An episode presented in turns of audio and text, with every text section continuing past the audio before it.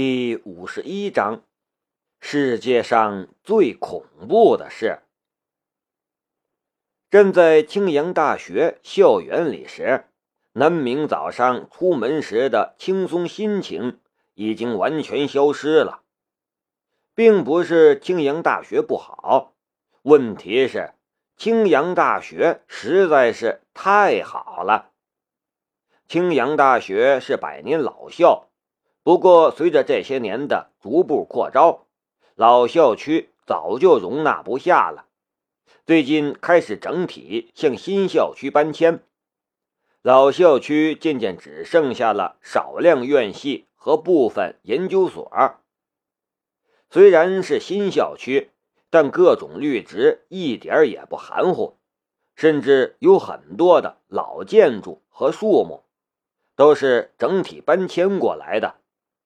整个校园里有现代化的巨大建筑，也有古色古香的文化底蕴。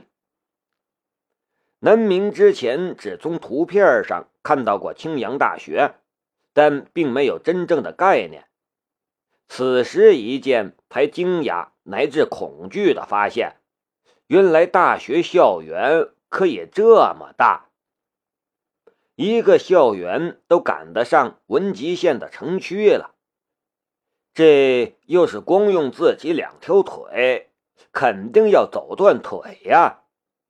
他储备的那点能量能撑过去吗？看着手中的地图，上面标注出来的教学楼、实验室、宿舍、食堂之间的距离，仅仅维持日常生活。消耗在走路上的，至少就有十五点能量以上了。十五点能量，如果用在强化物品上，能创造出来至少五个庆林丘那级别的士兵之王，能干掉三四个李土斌那级别的悍匪，能强化七八张揽神会馆的按摩床。能救活不知道多少的心脏病人，而十五点能量失去了揽山会馆和庆老爷子两个稳定的能量补充来源，该如何达到收支平衡呢？如果开学再晚两个月，他能够把揽神孵化出来，再来上大学的话，说不定会好一些。但这世界上没有那么多的如果。南明前来报道，其实早了一些，离报道还有几天，迎新的人还没到位。还好有铁蛋这个老人带路，辗转找到了负责的老师，算是先挂了个名儿。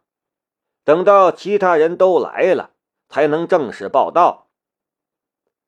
南明来这么早，除了为揽神而提前准备之外，也有提前安顿好，到时候好接应一下张飞林的意思。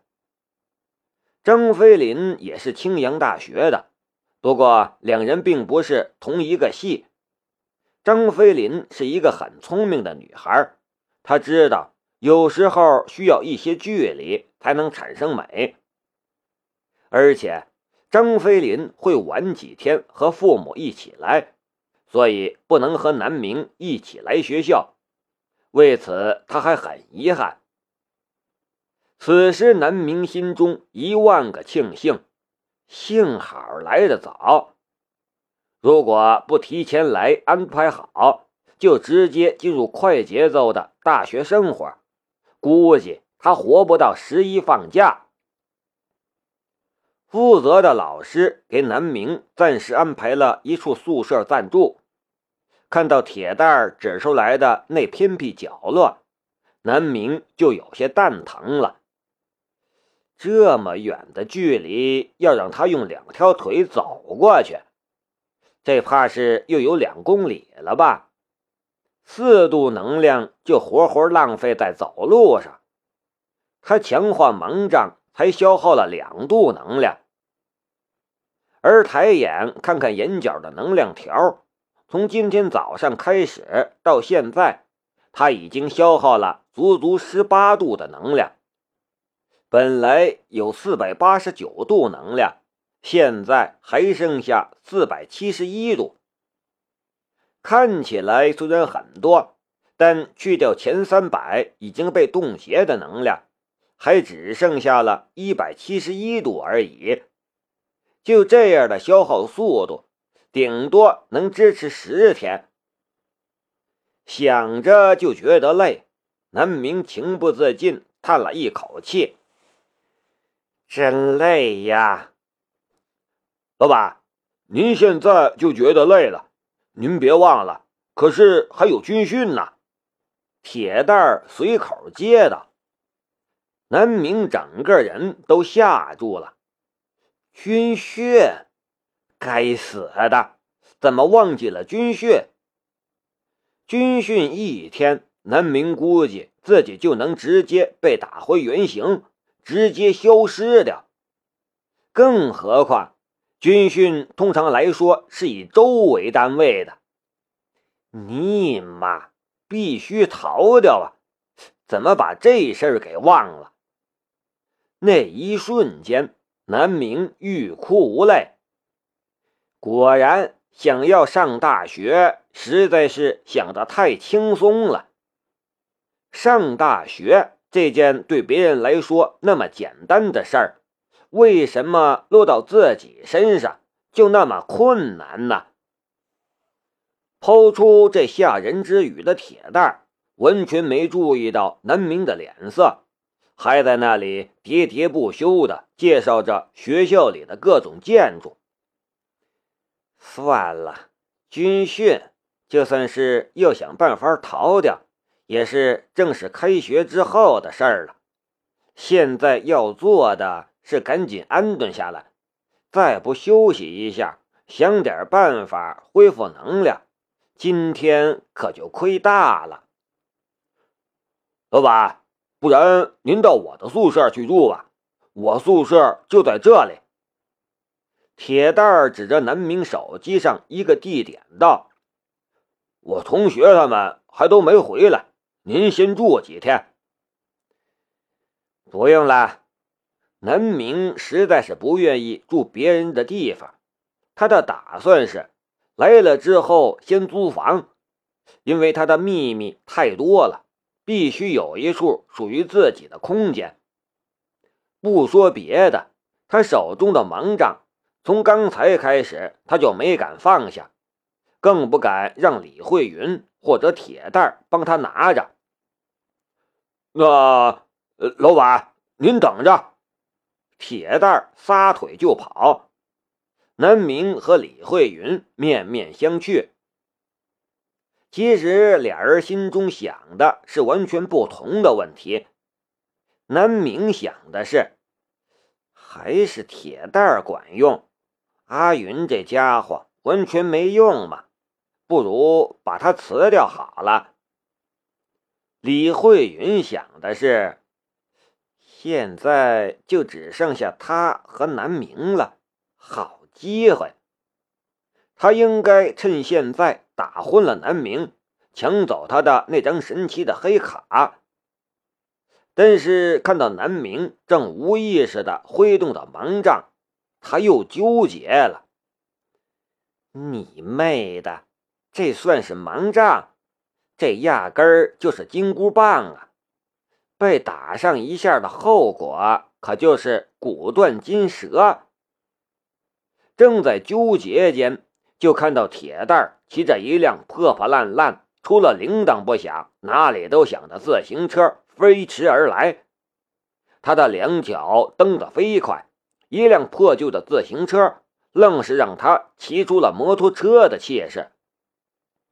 在南明身边，一个帅气的水尾，铁蛋拍拍后座，说道：“老板，我载着你。”感情他刚才是跑去骑自己的车子去了，坐还是不坐是一个问题。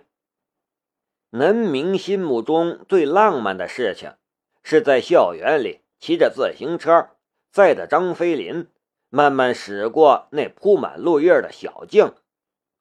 如果再拍上一张照片，用复古滤镜处理成老照片的那种黄色，就更美了。全没想到，这最浪漫的第一次，结果让铁蛋给抢先了。一秒钟之后，看着恐怖的能量消耗，南明下定了决心，做。这么一想，再看铁蛋真是看哪里都觉得这小子很贴心。一拍铁蛋宽阔的后背，说道：“嗯。”干得好，打赏十块钱的，多谢老板。铁蛋顿时咧开嘴。李慧云翻了翻白眼儿，算是看出来了，这小子就是个见钱眼开的主儿。那老板，我们去哪儿？铁蛋问道。南明拿出电话，找了一个电话拨了出去。这个时候，他最该感谢的就是现代社会发达的网络，让很多事情都可以在网络上完成。喂，李经理吗？我是南明，我已经到青阳了，现在要去看房，如果可以的话，就直接把钱交了。南明打通了电话，打完电话，南明把手机递给铁蛋。这个地方知道不？蓝景花园三号楼，呃，这个就在东门对面，很近。看到南明手中的地址，铁蛋笑了，让南明坐稳了，骑车就走。至于苦逼的李慧云，他拎着南明的箱子，一路小跑才追上。你妹的，铁蛋，我记住了。李慧云那个怒啊！幸好小爷我练过，不然还不让你累死啊！出了东门，就看到了马路对面的一个小区，最靠近马路的那栋三十层居民楼上面就贴着一个大大的“三”字。果然很近，至少这个位置南明是满意了。在繁华路段沿街的居民楼并不是好的选择，因为车流太吵，空气也差。但是这里是大学城，在没有开学的时候，街上空旷的，能在路中央睡个午觉。老板，您在这里有亲戚吗？绕进小区，在三号楼前停下。铁蛋儿张大嘴，抬头看着眼前的楼，三十层。这里不是市中心高楼林立的 CBD 地区，这栋三十层的居民楼几乎是附近除了实验楼上的信号塔之外最高的建筑了。站在楼底下，近距离看，确实是能让人望断脖子的高度。不是。南明从铁蛋的后座上下来了，摸着屁股，满心都是悲哀。在文集时，他最好的座驾是夏一瑶第一次来文集时坐的宾利，最差的时候也是陈伟的桑塔纳。但到了青阳，就变成了两轮的，除了铃铛不响，哪里都响的自行车了。别的也没啥，关键是坐在这么一个五大三粗的汉子后座，而且硌得屁股疼啊！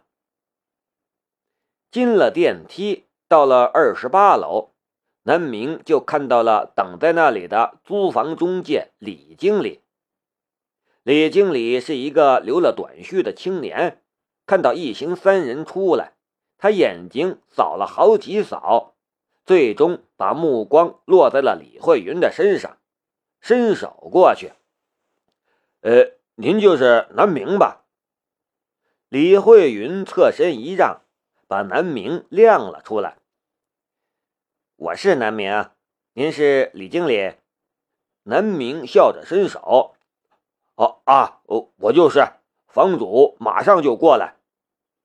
南明看了他的各种证件、拍照留存之后，这才进屋去看房。房子是一百五十平，四室两厅，一厨两卫，双阳台，南北通透户型。虽然是两梯四户，但这个小区算是学校教职工宿舍，所以公摊面积不多，面积足够大，物业费也低。这里住的大多都是学校里的老师，安全也比较有保障。另外，家具电器一应俱全，拎包就能入住。您看看是不是满意？李经理看着南明，笑道。其实这栋房子是我帮亲戚向外出租的，费用方面就会低点。您选这个准没错。老板，您是来租房子的？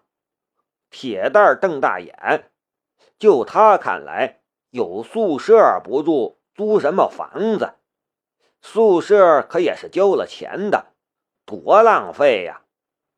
而且还是这么大的房子。这要多少间房子啊？看起来就敞亮。对呀，站在门口，南明第一眼对这房子的感觉就是喜欢。